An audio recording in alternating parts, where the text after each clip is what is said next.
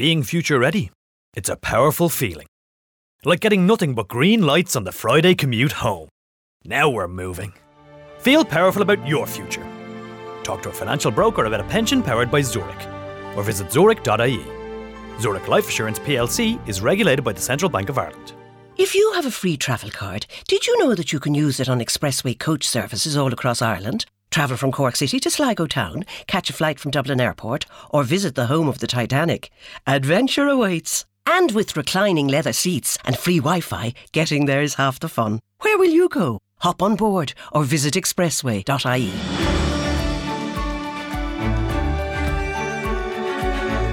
Mike Murphy here, welcoming you to the first Senior Times series of podcasts. Over the course of the next months, it'll be my pleasure to interview and chat to some of Ireland's most prominent and interesting people. We'll also be hearing from experts on pensions, health, financial planning, and mindfulness. Thanks to our sponsors, Zurich Expressway, Doro, and the Sports Surgery Clinic. Our guest today on our Senior Times podcast, and I'm delighted to welcome her, is a senator, academic, broadcaster, and lecturer, Marie-Louise O'Donnell. Um, I'd like to start off with the senatorial aspect. It's terribly impressive. I'm almost overcome, you know, with the honour of speaking to an actual senator. It really is a fantastic achievement for me at this stage of my life to meet a real senator. What do you actually do as a senator? oh gosh, it's a very good question. Do you know, I, I, when I was asked, I was invited to be a senator by Enda Kenny in 2011. I was so taken aback I could hardly breathe. But I was also taken aback in the back of my head, thinking, "Do you know?" No. Because in all my life, you know, I never stopped outside the gates of of Leinster House and said, "I wonder what's going on in there today, especially in the upper house." Nor Well, did you ever say, I'm hoping one day to be in there, I'm Correct. sure. Or I would have found a route to it. Um, there's 60 senators, and I was one of 11 of what they call the Taoiseach's nominees. And to be fair, he took them from education, he took them from sport, the arts, business, and I was one from education because I had been lecturing for from the Jurassic Park era, you know. Um, so he thought probably that I had made some contribution to. But you were also from County Mayo. I mean, here we are now. Is this the jobs for the boys or the girls and all that? Gosh, The no, no, County that was Mayo. it was co- co- uh, completely Anyway, go on, That yeah. was coincidental. I was born in Foxford in Mayo because my father worked for the Foxford Woolen Mills, which was very famous. We all had a Foxford rug, Foxford blanket. And all my family had been in that area, and I was born there. And we we spent then we came to Dublin, but we spent an awful lot of time in the west with my grandmother, and so I had a huge Mayo connection because many of my cousins and aunts and uncles were all from the town, and of course they didn't emigrate. So many of the people I grew up with, because Foxford without the Foxford Woolen Mills would have been a place that you would have run Yeah. out of. There were no, no jobs. So um, for a hundred years, that mill was alive from 1890 Yes. right through up to the 80s and the 90s, and it's back alive again. I'm looking forward to talking to you about it in more Yeah. detail, actually. But go back to being a senator. Yes. Right. So I had no, uh, yes. So he appointed me. I had been working out in DCU and trying to develop arts on the campus on a very young university campus, and I used to drag people out and you know to speak and artists and musicians and writers. And I said to the first president uh, there, Danny O'Hare at the time, if you want to be a university, we would have to have a cultural and artistic and a musical tradition we, we just can't be an NIHE that becomes a university. There's a lot more to it than that. And I and maybe I used to drag Enda out. He was in politics, get politicians out, and I would get guests, and I would.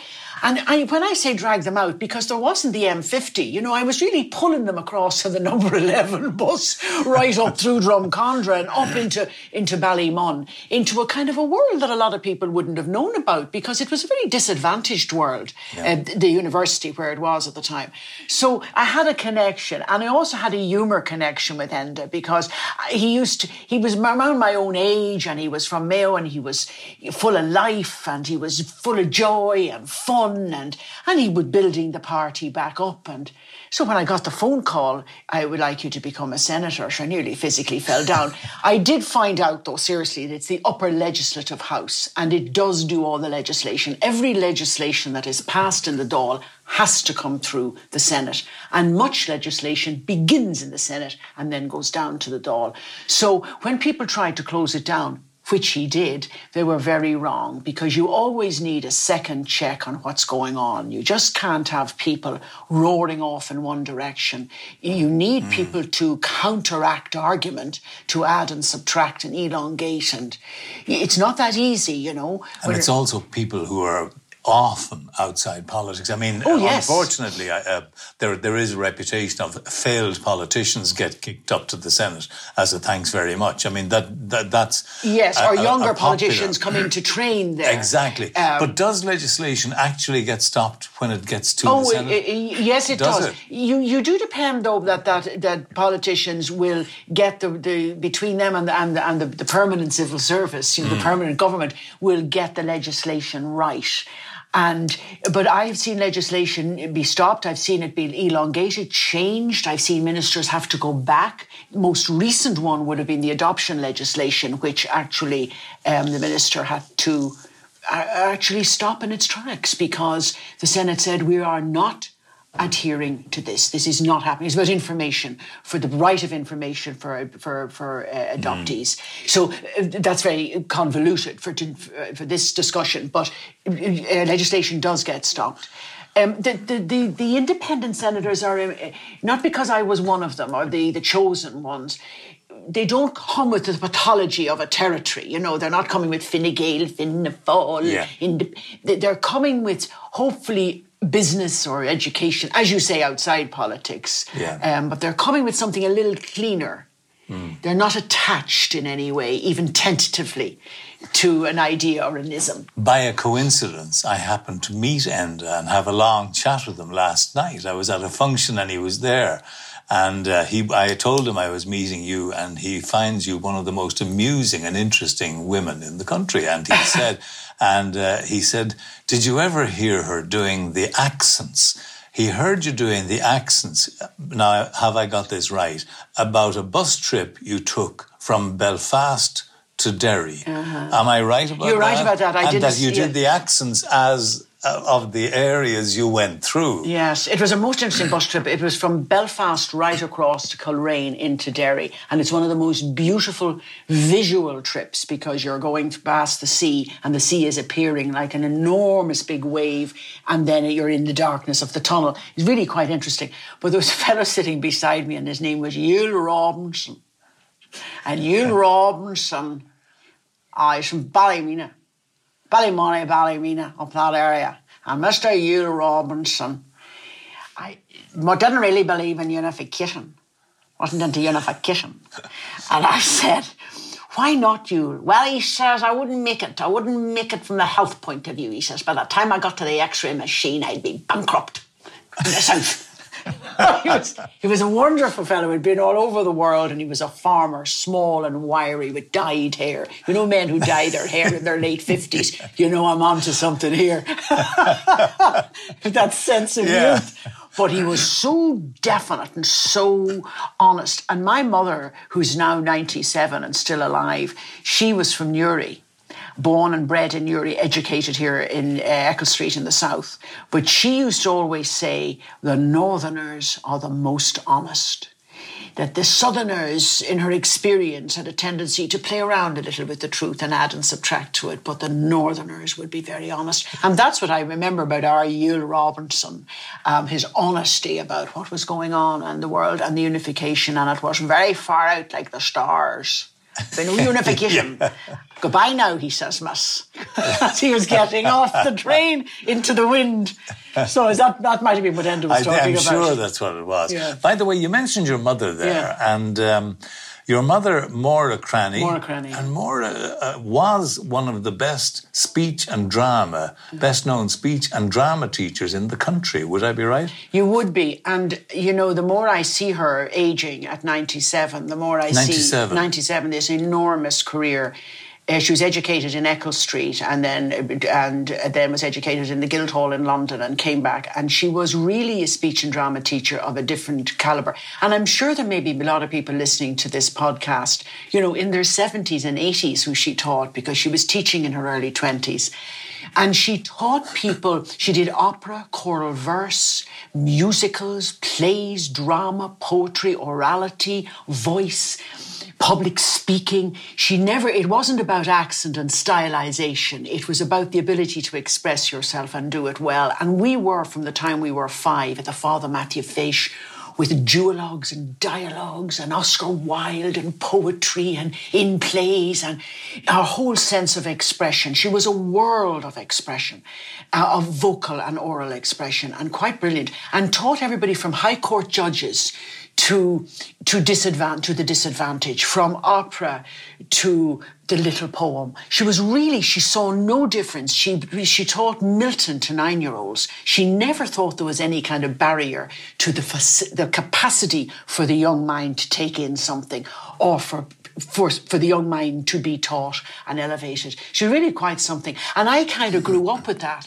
And I thought that's the way life was. Now, she never in her life put down the fire, made the tea, made a bed, cooked a meal, she never did anything like that. We never. She, she sent us away to boarding school. We I went away. Who's we now? How many? My, I, there was my two brothers and a sister. My sister went to Milford. My brother went to Roscrea. I went to Loreto Cavan. We were thrown out of the kitchen. And another brother of mine, but he was more mature, so he went to Mary's and Rathmines. And they're all in their fifties and sixties now she overeducated the women, myself and my sister, completely overeducated us. And she said the boys will be fine at sport. Really, that was her attitude. Really. Now she was she was really extraordinary, but she'd never stopped. She was a feminist in the, every sense of it. With the four of us under ten, she travelled the world. She lectured. She was the first person to give the the lecture on the um, the, the power of the spoken word to the Cistercians when they broke their vow of silence in 1965. She lectured in the deep South in, in Alabama, Birmingham, Alabama, in 1965 on the power of the spoken word.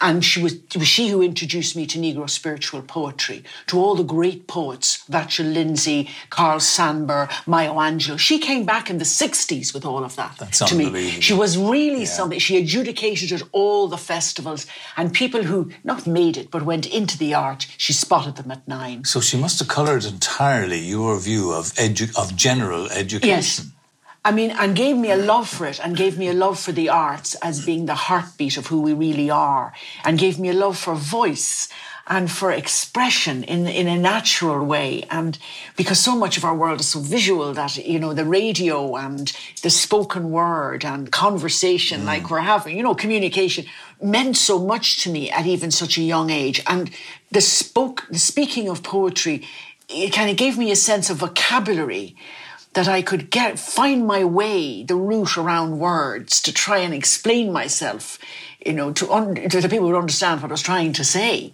And that I was trying to say it in a melodic way.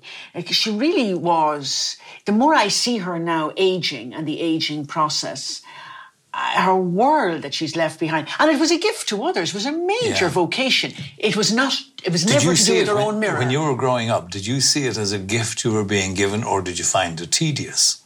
No, I saw it. She was a gift to everybody else. What happens, and it was so generous, and her passion for her work and for young people and for adults and for her plays and poetry and her dramas and her musicals was so huge that it went on on a Saturday and a Sunday, Christmas Day, New Year's Day we just accepted it that you didn't have mummy at home. There was no sitting down with mammy or it was like watching. a vocation. Oh, totally. We just accepted. So there was a loss, a family loss in one way. I mean, if I was being truthful, there was a major family loss. We didn't really do things together. Once a year, she'd appear in Mayo you know, and find out where we had we gone mad because we went we would go down to my and grandmother. How about your father?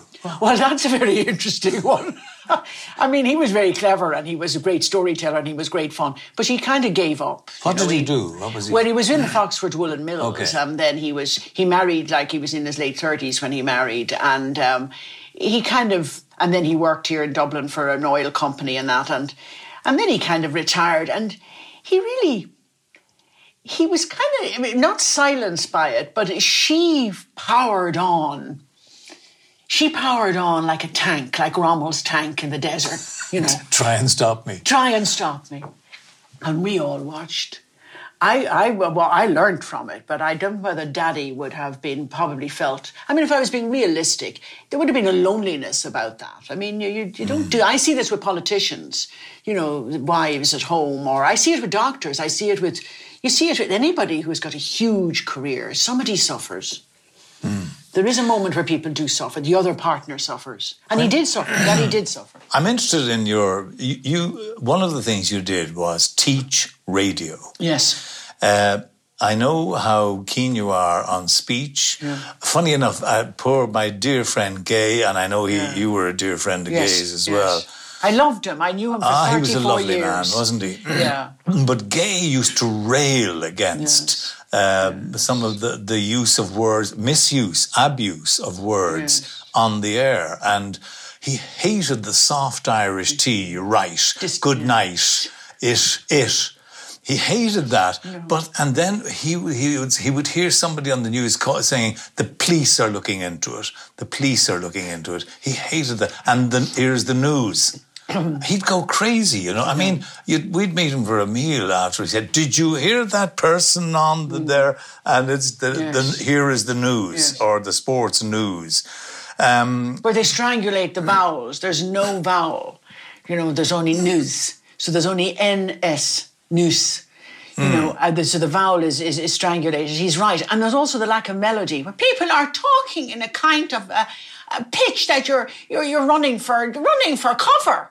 You know, if there's no sense of melody, or they are pronouncing the wrong word in the sentence, Yeah. and you don't really know what they are talking about. There's no sense of what's the word I should be actually accentuating here. so when you're teaching radio, tell me about what do you Well, do? I, I, I trained with the BBC, and I really I, tra- I trained in radio drama. And I and in ra- in all aspects, but mostly involved uh, what you'd call color radio. It wasn't political radio, and wasn't radio presentation, and it wasn't teaching people how to be good presenters. That that wasn't what I was doing. I was really introducing them to the world of sound, and uh, and how sound works, and um, um, natural sound, electronic sound, um, spatial sound, uh, and, language, and how you can make one word and four other sentences into a story. Like a lot of people think when they think of radio, it's politics and somebody interviewing somebody else. It's a lot more than that. It's how do you put music together with a poem, or how do you put a, how do you introduce something? How do you say something in a way that'll put that'll create the mood and getting them to listen to plays, listen to poetry, listen to very good interviews. So it was really an introduction because an awful lot of the students didn't go on to work in radio. Some did. But the university's job was not to make radio presenters out of them. And that was sometimes, people thought that, but that was why they were there. No, they weren't. They were there to learn aspects of communication. Like uh, one of the major parts of it too was uh, the BBC used to do a big huge sound library and the, the use of maybe one sound like like if that started a program what do you think might happen next? You know, the, imagination of your ear, like bringing the life, life to your ear. It was really about that kind of introduction. Some of them went on to write very well for the ear, which is very different to writing for the eye. Most politicians who get up to speak write big, huge, long, boring speeches where we're all injecting ourselves Yeah. or hoping that we'll pass out because they've written it for the eye and not the ear. Now that's an art form. That to learn that, Yeah. they to learn really the use of language. They to learn, as I say, sound library. They to learn putting an idea together. Maybe making a one-minute ad. Yes. How would you do that? You know, so a lot of people thought they were learning to be radio presenters. Not at all. That's No. a talent, and you don't necessarily come from a university. But there's that. also making a speech if you're Yes. making a speech. And do you remember there was the golden rule about making a speech, or was it a golden Yes. rule? Uh, uh, the one I always heard was tell them what you're going to say, say it, and tell them what you said. And I can see the logic in that because it people then know exactly where they are listening to what you're saying. But of course, you have to be concise, and of course, you have to have your mm. points of interest, and also you're going to try and be amusing somewhere in there to break the monotony. Yes, you're right. I always think that a speech is rather like an affair. well, it had, should be short. Yes, I, have you had many? No, no, but it should be short relevant and interesting. Now, mine have usually Short, relevant, and yeah, interesting. okay. Yeah. Whereas I often think that my, my speeches are long, irrelevant, and very difficult to get out of. and terribly you know, boring. Yes, yeah, yeah, one, yeah. it's one thing to start it, it's another to finish it. Um, but there is a moment about a speech where it has to be alive, interesting, creative. You know, I mean, all these rules and regulations go out the window if you're boring. You could be, yeah. you know, you really have to be interesting and maybe have an angle and and and, and let the, the audience know what you're that what they want to hear, not what you want to tell them what would they like to hear? And the truth, because you don't need any education to know when somebody's not telling you the truth or their voice is false. Yes. You know immediately. Yeah. Instinct can tell you, or when you're not able to connect. I think it's um, it's an art form, and you also need a vocabulary because if I hear the word fantastic, fantastic, absolutely, yes. yeah, and stunning, once more. And Trump is one of these people who has a very limited vocabulary. Well, I like some of it. I like that greatly. greatly, yeah. I mean, that, that's like the yeah. British, the British royal family. It's an extraordinarily wonderful affair. You know, it's always ILYs. You know, always the adverb ILY. But I think you know maybe, Roget's thesaurus and look up a, look up a few words and try. Yes. To, except the BBC taught me a long time ago you will never use a word you're not used to in the right context and it won't sound right. Never use words you're not used to because you'll, you'll, you'll give them the wrong tone or yes. the wrong melody and the audience will know. It's a They don't know what they're talking about. Yeah, that's right. Yeah. If you're enjoying this podcast, why not subscribe to Senior Times, the magazine and website for people who don't act their age? Or maybe you have a loved one or a friend who you know would love to read more. You can buy a subscription and have the magazine delivered direct to their door. To subscribe to Senior Times, visit the website at seniortimes.ie and like us on Facebook at facebook.com forward slash senior times. Now, here's your chance to win a top of the range smartphone designed specifically for an older person. Doro are market leaders in creating phones with clearer sound and larger text, one that's protected if it falls or can alert others if you do, and makes staying in touch with family and friends simple and enjoyable. At Doro, they are dedicated to helping seniors live a better life without compromise. Doro help to make aging an independent, secure, and rich part of life. After all, age is just a number. All you need to do to win a top of the range smartphone, kindly provided by Doro, is to go to the website www.seniortimes.ie and follow the instructions. To see the full range of Doro phones, visit www.doro.com. The lucky winner will be announced on the Senior Times Facebook page. Doro phones, making technology easy for all. Being future ready? It's a powerful feeling. Like putting your out of office on for your holidays. Start time now, end time two whole glorious weeks from now. Happy days. Feel powerful about your future. Talk to a financial broker about a pension powered by Zurich or visit zurich.ie. Zurich Life Assurance plc is regulated by the Central Bank of Ireland. If you have a free travel card, did you know that you can use it on expressway coach services all across Ireland? Travel from Cork City to Sligo Town, catch a flight from Dublin Airport, or visit the home of the Titanic. Adventure awaits. And with reclining leather seats and free Wi Fi, getting there is half the fun. Where will you go? Hop on board or visit expressway.ie. Um, your personal life. Do you mind awfully if No, I delve a little all, into your personal life? not personal at life? all. Um, you have a son. I do, yes. Luke? Luke. Age now? Oh God, I hate saying it because I think he's still nine. Oh, yeah. He's thirty-one. Yeah. And I But he had. thinks like a nine-year-old. You think? Oh, absolutely. No, I'm and I had him in the eighties. I got pregnant in the eighties when there were flittering Joanne Hayes down the road. Um, I'm a single parent.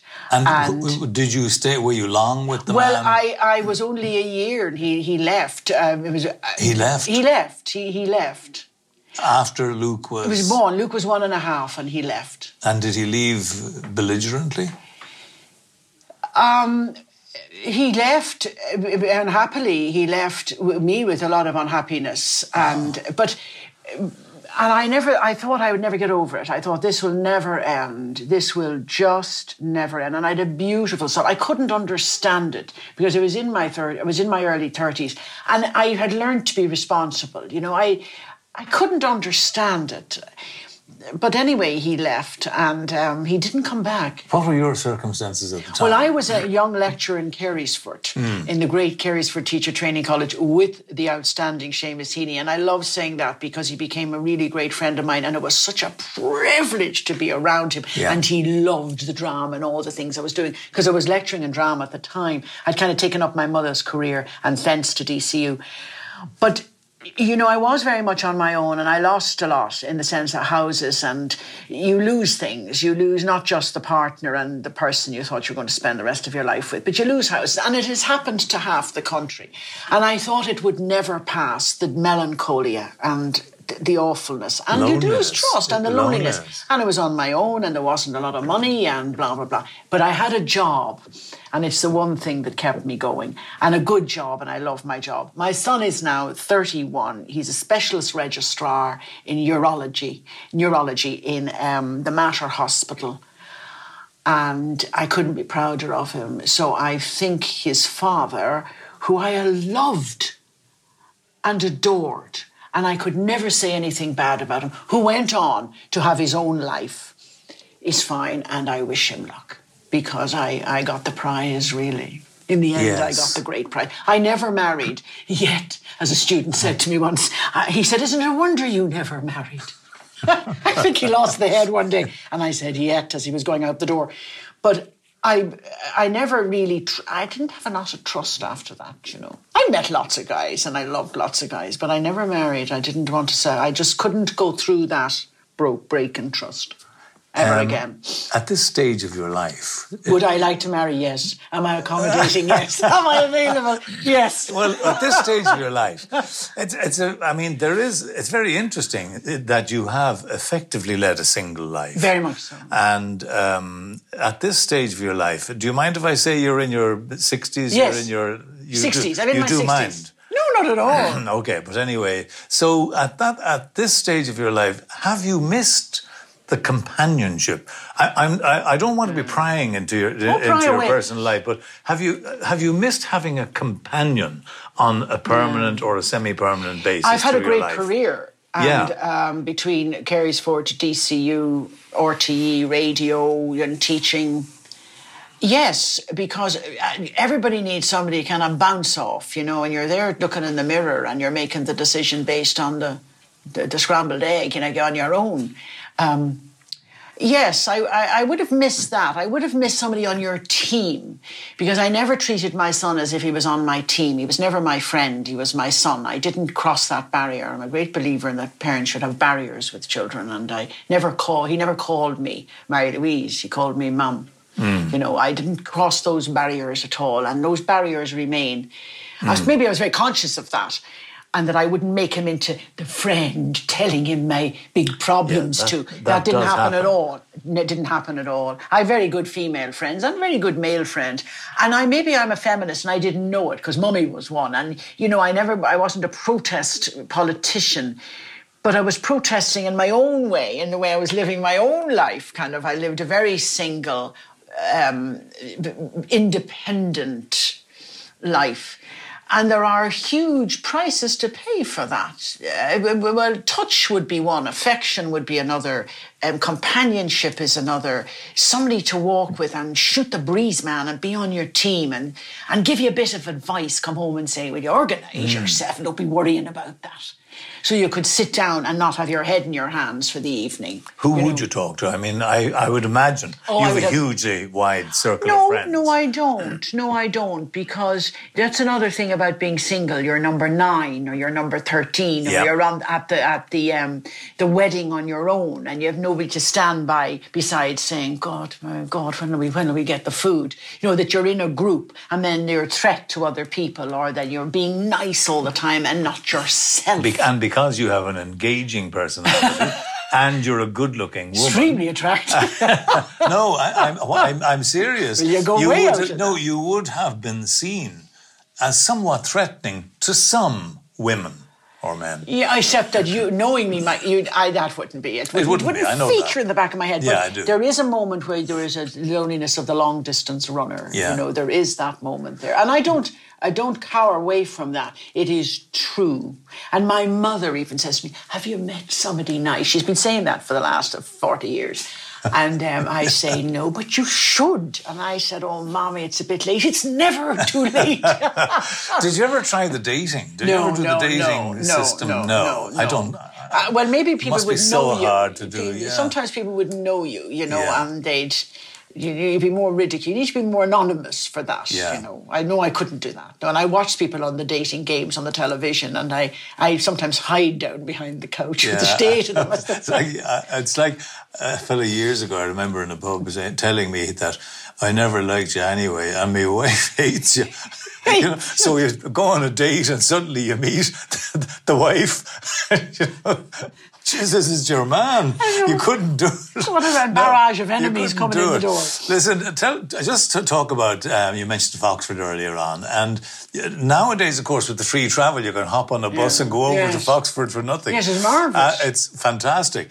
Um, but if you do go over there, um, do you do you go over and meet the people of your childhood when you go over there? Mm. Do you revisit the places of memory, Oh. maybe the houses where people you loved or used to socialise Yes. with? Do you? Do It's you very do that? interesting. You should ask that question because when you think of, you know, I, I, I've- free travel now. I hate saying that because I remember when Daddy got free travel, I said, "Jesus, he's as old as Methuselah." that's and here's the visual aid, the new visual aid coming with the free Yeah. travel. But uh, with Expressway and with um, you know the Luas and the Dart, It's and You fantastic. hop on and hop off. You're not looking I for was the. I was only thinking recently about what are the what are the joys of getting older. Yeah. And to be honest with you, the only one I can think of is the free travel. free- I can't think of anything else. Yeah, it's true. It's true. But you know, Anyway, it's yeah. interesting you should say that because last year I was at, uh, two years ago I was down in Foxford at the Foxford Festival and I won a boat. Now it's it's it's an angler's boat, a a fisherman's boat, a a twenty foot. You won it? I won it. Yeah, it was in the raffle, and I said I'm going to win that, and I did win it.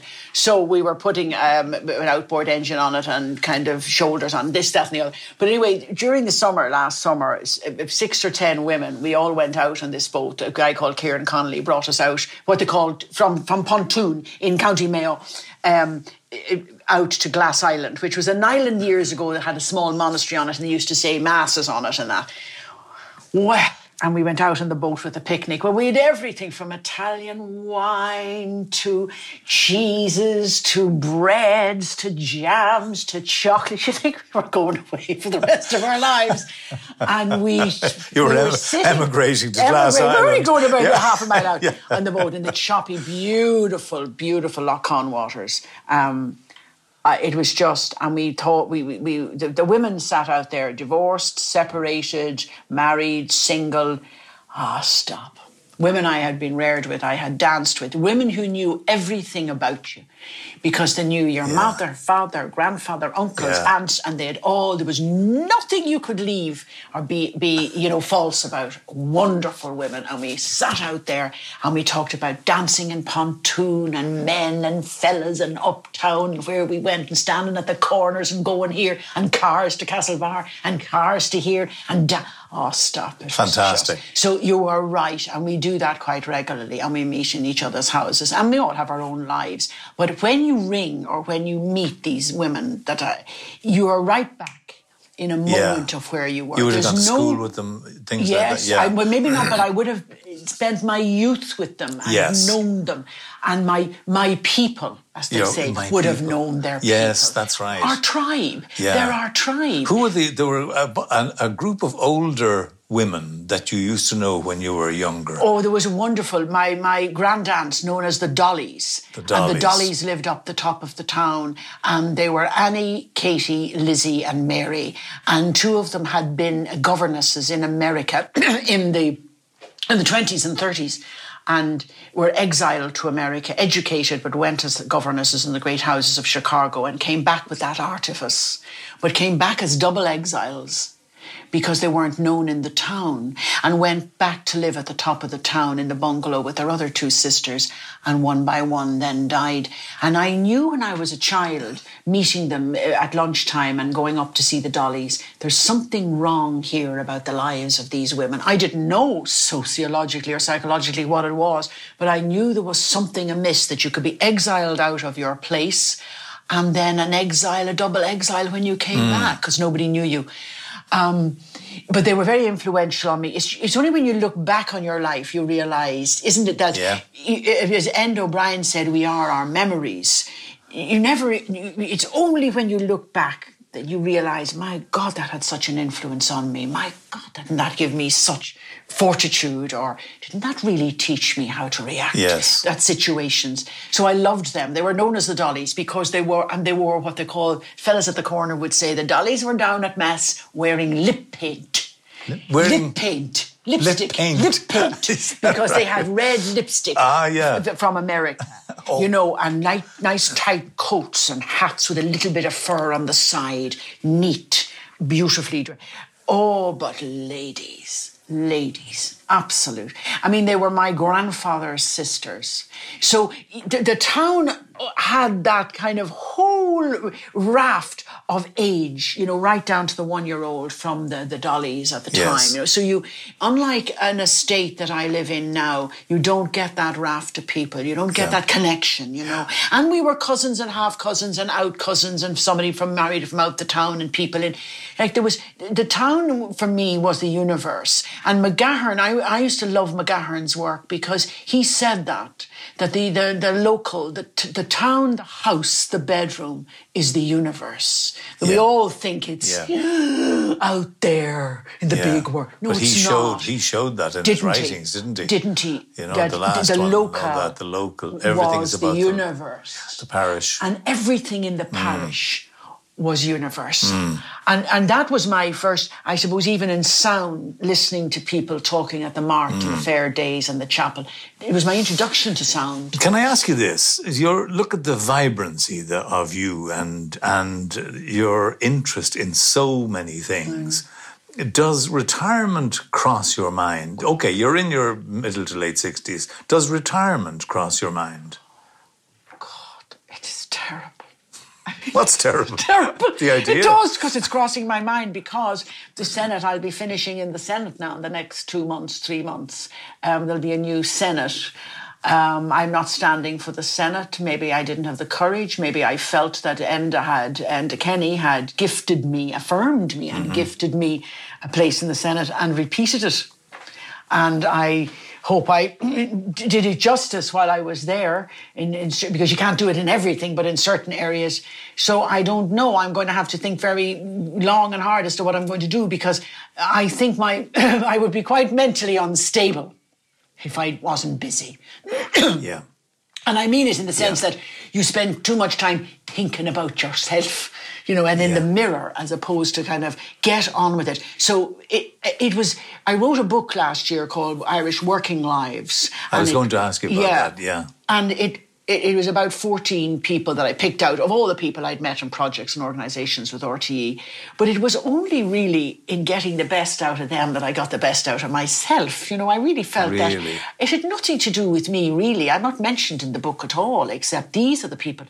They were extraordinary What people. kind of what kind of jobs were they working at? Um, lives? they were a fisherman, they were a thatcher, they were um, a baker, they were a Carmelite, a train driver, a birdman, an embalmer, a chiropodist, um, Oh, that's air traffic control, like, and they're alive and well. It must have been interesting talking to them. A great idea, by the way, for a book. Yes, and Eric Luke did the photographs. And it was a day, not a day in their lives. No, it was just I spent time with them to find out who they were and what they were and how their work was inextricably linked to their own breath. Like it wasn't out there and they were here. It was just inextricably linked to who they were and what they thought of Ireland, who, where they were in in the middle of this island, in the middle of our tor- turmoil and changes.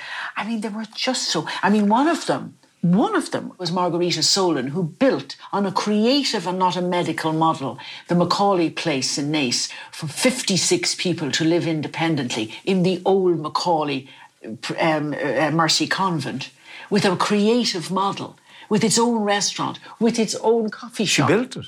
What Yes. do you mean? She, she- She went to the nuns and got the money, and they held off selling it to a big developer. And now she has 56 independent You see, these things are wonderful. You know, when you're older, you have the wisdom. You may not have the energy, but you might spot opportunities to do Mm-hmm. things that are both fulfilling for yourself and of benefit to society. Yes, and against the grain. Against You're the saying grain. we're not having the medical model, we are having a creative Hmm. model. And if people need medical, who live there, well, they can, uh, they, Yeah. the medical can come, can come in. And, and, and you're sharing it then with, with the whole of the town of Naas. And if you want to go in Uptown, you want to go to um, um, McDonald's, you can. And, but you live i- with a village within a village is where you're living, yeah, is yeah. the best way to describe it. Um, so those kind of people. Yeah. Okay. Well, then retirement then is. Uh, What am I going to do? yeah. What am I going a to do? A project like that, now, something that's like fan- that. That's fantastic, is you to get involved in something like that. But you've had such a varied career. Okay. As I, I as I think of you, you have done so much in so many different areas.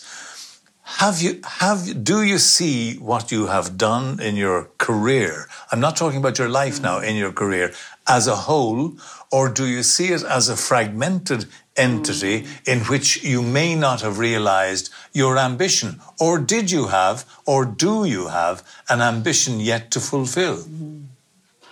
It's a very good question. it's a tough question. I I would have seen what I've done so far. Hopefully not fragmented because it does. The centre does hold that you you come back into. Well, what was it? Well, it was vocational and it was teaching. In some way, Yes. it was a gift of giving. And helping other people to get the best out of themselves, you know, in whether you wrote the book or whether you were teaching a young group of, of, of students in the university, or whether you were going around the country getting the best and platforming the best out of organizations and Yes. peoples and projects. What would I like to do? If I was to tell you the truth about that, what I would really like to do, I will. I would like my own late night show. Do you know something? I was about to say to you when you were talking about your book, wouldn't that have made a very nice radio series? You know, really wouldn't it? Yeah. And I, it was exactly why I asked you the question because you you are a, a media personality, but an, not a fully defined media That's right. personality, if you'll pardon my saying Which so is an advantage. which is an advantage yeah. because you can turn your hand to so many things. Yeah. But in your own head, would you like to have had something which was literally associated totally with you and where you had control of, so, of some mm. kind and where you were able to concentrate the, the time, the energy, Uh-huh. and the, the various facets of your mind? Yes, it's yes, and uh, the control is very important, and not kind of wayward control, No. like a, a creative control. Because one of the things about Gay Byrne was the fact that he was executive producer of his own show. Well, can I just mention something to you in that light? There was an, it's an interesting thing that in, at a time in RTE, RTE was unique in the broadcasting world in that it created a breed of presenter producers. You you look at people like Frank Hall and Gay mm. and me. Yes. I I was uh, I effectively produced most of the things I did. Mm. Now I didn't. They asked me to become a producer, and I said I have no interest in knobs and buttons and things like that. So mm. I don't want to know about that. So no is the answer. But I exercised a hell of a lot of control over what I did. And I remember advising Ryan Tubridy when he was taking over the Late Late. I said, make sure you are going to give an A and an A to everything that goes up because your name is on it. Mm. It's yours. So you've got you've got responsibilities mm. in that area. And you're quite right when you say Gay was the executive producer and boy, he ran that show. Well, um, um, to be fair to RTE, uh, uh, when I did a lot of the radio work with uh, Pat Kenny and with Sean O'Rourke, I would go out myself. Mm. They never said to me, uh, when I'd write up my notes, some of the, the, the researchers would come down and say, Well, we'd like you to start here. And I'd say, That's right, that's right. And because I, I, knew it was going and live. ignore it completely. Sure, I completely ignore yeah. because I knew how to tell this Absolutely, story. Yeah. I would say, and leave it with me. Yourself. And then the senior producers after that stopped they didn't. They, they didn't just let you anymore. It, yeah. So that was a small aspect of control. Now you're controlled by questioning, but there, but I, I was oh, controlling oh, the story yeah. really. So you're right. I would I would like that, uh, but I mean maybe I'm too old. But I mean we don't live in an age of society anymore, and uh, so maybe that would happen. And that would be a kind of ambition of mine, and not necessarily the stars. Yes, I have met and of course, to be fair to Nationwide, it has done it too. But it in a, in a in a ten minute. But your book is a perfect example. Example of and I these people what they have yeah. to say, and if you get them in an environment where they're completely at ease, yeah, they will tell you yeah. the truth and an interesting, brilliant Absolutely. truth I mean, that we're losing. It's all yeah, stars of stage and screen and Coronation That's, Street, and they're boring for Ireland. Abs- and they're plugging something. And they're plugging something. They are.